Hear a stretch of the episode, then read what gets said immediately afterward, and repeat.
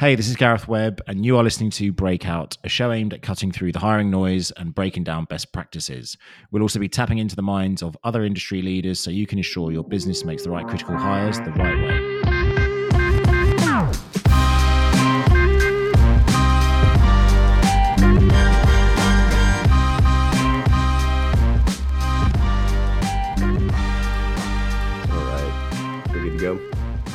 Go. Okay, so today wanted to dive into job boards specifically. Um, I know that we've touched on this a lot internally. Just the idea of you know, there's obviously a lot of cost that goes into finding jobs in, in job boards in, in general, but I think there's a lot of um, you know, you talk about this a lot, hidden costs, um, kind of downstream um, within job boards. So I want to kind of dive into what that looks like, get your point of view, and we'll kick this off with um, some stats actually that um, one of our own talent partners brought up in I think one of her first like blog posts she um, helped write for the company. But it's just like it's, it's pretty jarring, right? So 50% of applications come through job boards. Only 1% of candidates are hired through them. So I think kind of speaks to both ends, right? I know this was initially written for, you know, helping candidates find jobs and just understanding the difficulty and kind of getting through and cutting through the noise on the candidate end, but also I think the inefficiency, right, on the employer end um, in terms of making sure there's a, a a good process and system in place to handle that effectively. Because I know that you know I'm sure you can talk through some things that you've mentioned before too in terms of just the amount of inbound you can get from that and maybe not always having the right quality of candidate coming through. So I'll open it up to you and kind of just get your reaction on that to start out. Yeah, just to be very clear, like we we ourselves effectively have used job boards in this in the form of LinkedIn, which is what it is, Mhm. to make hires in our business. Um, so it can work, but is, there's huge distractions that come with it and huge problems and, and, and drains on time and energy that come with it. So it's it's less than ideal, but we have used them. So I'm not going to sit here and say that you know they don't work at all.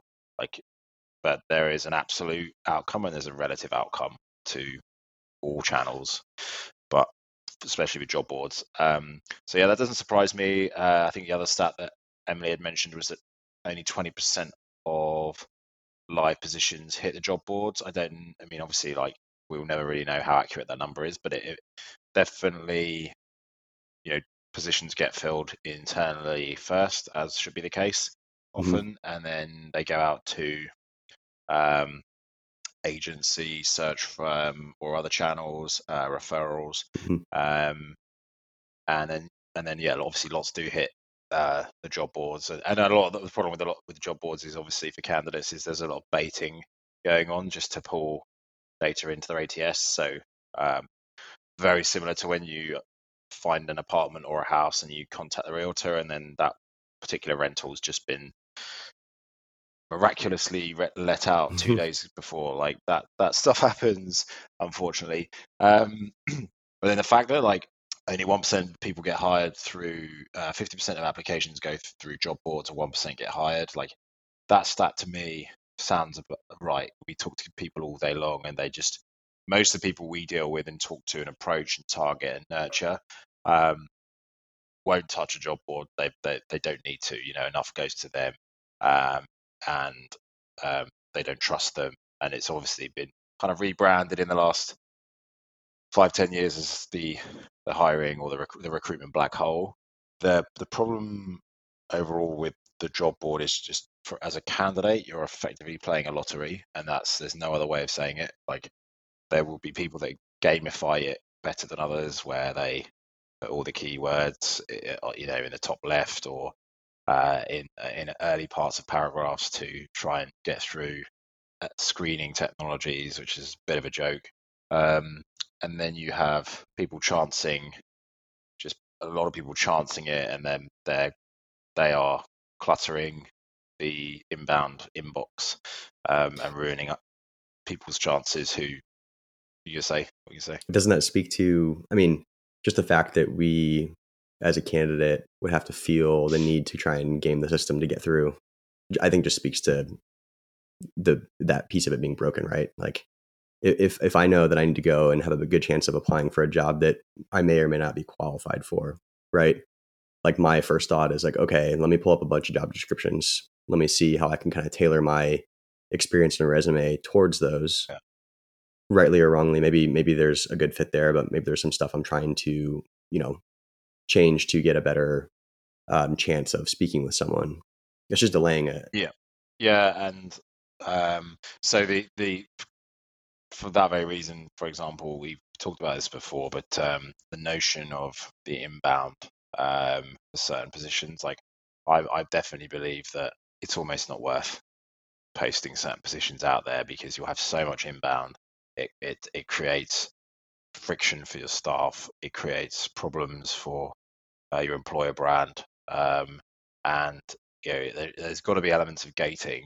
Um, you know, so this whole we, we've we talked about this before. I think I've blogged about it. Is like the internet is supposedly democratized opportunity, where actually it, that's not true. Like it's definitely democratized information access and the ability to learn. Mm-hmm. Um, But in terms of opportunity, having everybody have access to every job opportunity is false because only one person can land the job. Maybe a second, third person can get hired for a different job. But we had one position which was a it wasn't quite director, but it was like a principal or senior HR business partner requirement for a SaaS client, public company. Put the position out on careers, put the position out on uh, their, their careers page, LinkedIn, and I think Open Door, uh, Glassdoor, and they had like between 600 and 1,000 applicants within a few weeks, and um, I think they'd interviewed a couple, but none of them were were were right. Um, so you know, I don't know the man hours going into like managing that, but we we know kind of what our man hours are for Mhm. managing any kind of like um, ad campaigns and inbound. But um, you know what we then presented, like we matched four people to the position, and one was hired, and so that's like done within six, four weeks, six weeks max with far fewer man hours and stuff. So the job board, the thing with the job board is it's like it's too easy to not do it, and Mhm. it's so low cost that it's so tempting. Um, and you think, oh, we could we could make this really amazing hire. We just need to put a spec out there and, and use, you know, the internet will do its work. But then, uh, yeah, you then have frustrations with your staff managing the inbound, frustrations with candidates not hearing back, um, frustration with people trying to follow up to see if you've got their application, and then and then one or three or six months later they get an auto reject from the ATS just cleaning itself out, and it's just like it's just horrible. Um, I had a, so I think it was like it must be a record or close to it. There is a this is a little while back, but a job I'd applied for, um, well before you and I even talked, before I moved, you know, over to Outscout. And I want to say like four or five months into working at Outscout, I got the uh, rejection, um, auto rejection Oh, yeah. from the job. I'm like, that had to been like at least eight, nine months of uh, Yeah. waiting period. I've had similar where uh, yeah I'd, I'd applied to some firm in Europe and um, they sent me a very very polite rejection email like not far off a year after the fact so it's hilarious. I think I might have even sent a snarky re- reply. Um, but um, yeah so I think um, the the you know you can we we can talk about this in it later but like the the drain on resource and the drain on you know the temptation to build a data set is is high because it costs not too much and the tools are there, but is like all things we talk about at the moment, especially this year, it's like just because you can, should you do it? Um, you know, is your company time worth more than that? And I'd argue in times like this, it definitely is. So I want to what what are your what are your thoughts on the idea of you know needing to build pipeline and like filling top of funnel? Because I, I feel like that's probably another um, common reason. Like I think you mentioned that earlier too. I think, yeah, if you're going to do that, then don't like go and go and do it with assuming that every piece of every person in that data set, if you want to build like one, two, three, four, five hundred people of who could be a fit for your organization, whether it's engineering, product, or or every function, I mean, everyone you should want to talk to. Like, otherwise, why are they in there? If they're not worth a conversation with in the first place, they're not worth an interview. Then why are they in your outreach program? Um, why are they in your funnel? Um, I think companies, some companies are getting ahead there, like building pipeline that actually is meaningful and mm-hmm. wanting to actually track people, not just absorb data because it feels good. It's like, oh yeah, I mean, yeah, we we have two positions posted out on LinkedIn at the moment, and um, it's a nightmare actually because not only, you know, so so I, I've fallen into the trap. We've fallen into the trap of doing it because we're like, oh well, let's see. Like, there's see. There's lots Mhm. of like things going on out in the market. Um, I think the the reason why it's so tempting to do that is just because um, you know it is a, a competition or a war on talent, and people think it's like one of the things you can do to get ahead is like build out a massive data set. So the, the top of the temptation for the building out the funnel is just you know everybody especially if you're like a company going through growth is you just want data and you want eyes on and you want people coming to you and you um but i think that um it's just the people people revert to volume uh with talent pipelines um rather than potentially getting more mindful and intentional about doing more with a bit less and you know what's the right number? And so if you understand say say like we present five so, so, you know we say we get to the point where we have five people matched to a client for a position the problem is like people don't understand how that five came about.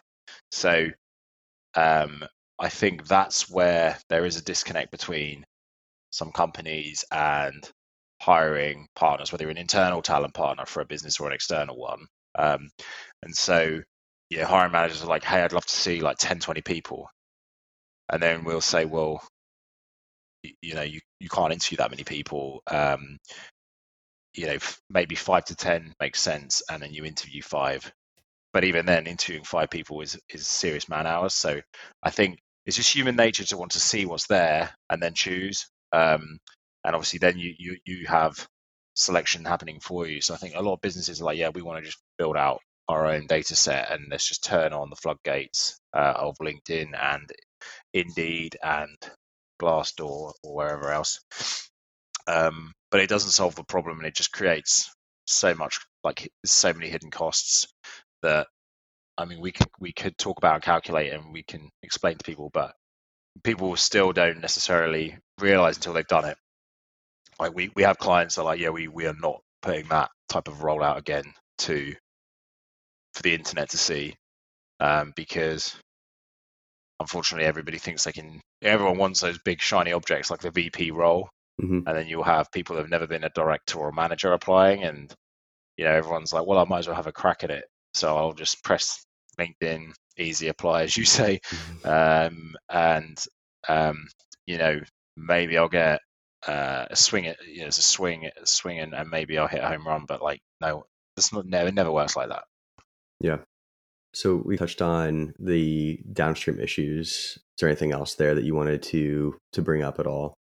yeah like i think the um the problem with all of this is you know if you could track time spent of the whole organization between like resources or coordinators or hiring managers or talent acquisition teams um just dealing with inbound is uh, fine for more junior positions i think and um less critical administrative type work, right, where you you can get somebody in who's reliable and trained up to do the job. For specialist positions, it's it's there's there's so many costs. So you know, if you are a Series A exec, founder, or VP, and you're hiring people in your team, and you you could go and stick position out there and then just be utterly underwhelmed, most likely with the traffic and um, who comes through, or you could go and do it yourself. You could get several hundred or thousands of applicants for a position, um, and if you have the infrastructure and the means of the people and the and the know-how to deal with that, then that's fine. Getting quick rejections out, moving the right people through onto a call, putting them in front of the right people. So bigger clients can do that. Startups probably can't. Um, so startups want to kind of have someone deal with all that stuff and then just send them who who's absolutely like worth talking to. Then you obviously, if you are then filtering out people and putting the good ones, even if they're not perfect for a role, putting them into your like ATS or engagement tool, then that's a worthwhile exercise potentially. I would argue that it it doesn't really pay off a lot of the time for a lot of our like I talk to a lot of VPs of talent and they like the idea of like mining data sets of really good talent so mm-hmm. they can re-engage later. But once a candidate has come through an application, if if they don't end up at your organization, say within a month, they're probably now in another seat somewhere else anyway. Yeah. So so it's not really that much of a, you know i'm not saying you shouldn't do it but it's probably not the exercise to do um, the other por- the other portion of cost to think about is you know the other means of of finding people. So obviously you have search firms that are incredibly expensive but they can do a very good job for very very important positions. And then in between you have like agencies and specialized job boards or matching environments. And and there's there's lots of those. There was a proliferation of job boards. I feel like there's another proliferation of job boards happening with like the communities that are being mm-hmm. built on linkedin and stuff like that yeah. uh, which is which which can be quite which can be quite effective bang for buck um, all of these things don't really factor in the cost of time on the people doing the work. So i think you just got to be really careful and you know if i was if if we were going through a big hiring phase or you wanted to hire a, a content strategist or a creative director, we know like is that going to be worth your time putting it out there or should you just go and drill down into two or three external partners that can find you three or four really good people each and then mm-hmm. you get it done um, and then and i'd argue that that might cost a bit more initially but the, the the productivity gains would be huge because you're not you're not sort of pulled into this time drain activity of going through everything that happens when you let something out um, to the market. You know, I think cost per hire is something that everyone's got to think about. All our clients, you know, especially internal talent teams, they're they're incentivized and bonused on cost per hire and budgets. Um, and I understand you can't put every position out to an agency um, like the, the roaring 90s, which is kind of what used to happen. But um, I think there are slightly there's a blended approach so it's like putting the dollars behind what's the most important and high value position is going to you know materially impact your product or your go to market strategy or you know a leadership hire and so yeah i, I just think uh, proceed with caution with with how you how you approach a hire and and put the money where the returns will come.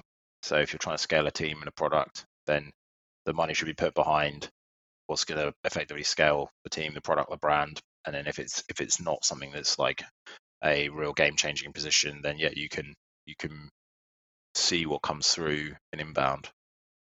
Yep. I like the idea of kind of approaching it based on skill or seniority and uh, you know having a different approach i'm sure that is is being done um, in, in good organizations too yeah there's such an interesting parallel i feel like i can draw specifically with marketing um, just on like the you know the need for to want to drive leads, um, but not measuring that all the way down the funnel and seeing like, okay, what actually resulted in an outcome, um, i.e., you know, for marketing's revenue. Um, for this would be, you know, your hires. So if you're getting 50% of applications, that looks really good, right, through the the job boards from an inbound standpoint. But if you're only making 1% of your hires, where are the other 99% coming? And you know, are your processes being adjusted to better cater to that? Is is the piece I'm kind of curious about. Um, so yeah yeah, just an interesting kind of well, parallel for for me. Yeah, if you use marketing as the analogy, if you want like mass volume leads for low lower price product, then you're going to just go with paid and stick it out across all kinds of mum and pop channels like Facebook, Instagram, TikTok, uh, wherever, and see what comes through. But if you're selling an enterprise product to a high value customer, then you're taking a more targeted account based marketing ABM approach where you're going to have, okay, let's go after these one or th- three or 500 companies and do very personalized, segmented outbound. Mm-hmm. Um, and that's where, where we are. Like, that's kind of the people we're going after. We're trying to tempt the best, most high value people into our environment versus, you know, if say you're a staffing agency that needs to put box packers into a Amazon warehouse, then that's different. You need volume, so you're going to be everywhere. You shouldn't take one approach for the other, and like it just makes no sense with time and energy. And it's the same for hiring. So yeah, it's weird to me when we see companies stick out some really important positions like VP roles, director roles. Uh, you can put it out there, but just don't expect it to get done we are seeing more and more with companies saying, yeah, we don't really want to put it out there because it's going to strain. We know we're going to get thousands of applicants and uh, people following up and people chasing, and it just leads to disappointment all around. Um, so I think, yeah, I mean, we've talked about this quite a lot, but the whole segmentation of talent pools and then approaches and gating, yeah, that's our mindset anyway, is to sort of have filters and gates so that like you can't create too much disappointment, and the people that are viewing the job should be viewing the job mm-hmm. uh, people that are being matched have already been by their by definition like they're they have earned the right to be considered by being in the environment that we've created which is like a you know the kind of gated community environment just leads to better outcomes now it's slightly less fair that like not everyone can see it and it does it's kind of anti the internet of like democratizing opportunity but it does mean that the right person will more than likely not get overlooked because they've just been in this list of a thousand people and say a say a kind of junior talent acquisition person who's owning that inbound happened to miss it because they had so much fire hosed at them. Mm-hmm. So it's like, okay, do you want to sift through a thousand people or do you want to just actually pick from ten that are all yeah. very, very much spot on? That's a much better for certain positions. Cool. We are coming up on time. Any final thoughts before we wrap up? I mean, like I, I think we're not here saying don't use them. I think use them depending on the time and resource that you've got, and and and if it's you know entry or sort of more of a generalized position. Three of our team currently came through LinkedIn job ads, right? So it works, but I do wish that I hadn't had to like spend all that time going through every single person that had applied, and we're like a small company. Uh, you know, once you land funding or you're in the news somewhere, then you know, then you're obviously going to be able to pick and choose more drastically. You'll have massive inbound, um, and you but and you'll be able to afford other means. So that's when you build out your talent stack as being more considered and having different approaches. Yeah, I think I think the way to approach hiring, like you said, is kind of like marketing. It's like, well, we don't have to do exactly what's been done. Let's do what's right for now. Let's do what's right for the type of audience or type of account or type of person that we're trying to engage with. And I think, you know, the the where it works is if you have good inbound, as long as you have then a well trained team that look at the mobility of like who comes through. So if they come through for a role but they're underqualified or overqualified, are you moving them across? Are you using the data to make sure people are actually being funneled through to the right place? That's where things massively fall down. You see so many people, so many companies just um, not actioning their data particularly well, even if they've got a good ATS. They just people would just say binary and thinking, and you know, say that person applied to that job, they're not good. Right? Let's just let's deject them. Let's not. But you know, every, everybody could be considered for something. Mm-hmm. Um, the big thing with job boards is again, we haven't really talked about this, but how well are you defining what someone should be doing? A lot of people just go for title, but if you actually like, can, like putting the time into defining what the position's about, then it's going to be more more effective and more impactful. But I still revert back to my belief that people don't really read things properly. They're just, uh, I you know heard people say this that they'll put in a position like criteria in LinkedIn. It'll bring up 300 results of say, you know, product manager Austin, and then they'll just click through every single one, mm-hmm. hit and hope. Um, so that's why we don't really love it for the most important, uh, like critical and senior positions don't do it unless you know you've got the time, the resource to manage what comes through because you'll probably be quite shocked about the volumes that come in. Yep. Cool. Always a pleasure picking the mind of Gareth. So um, thank you very much. Until yeah. next week. Okay. Cheers, Jake. Thanks so much for listening to this episode of Breakout. If you want to hear more, make sure to hit subscribe wherever you listen to your podcast to be the first to get notified when future episodes are released. If you like this show or want to share feedback, please leave a review so we keep improving and share the word with other leaders in the tech talent space. If you have suggestions for topics we should cover, please feel free to reach out to either myself or Gareth.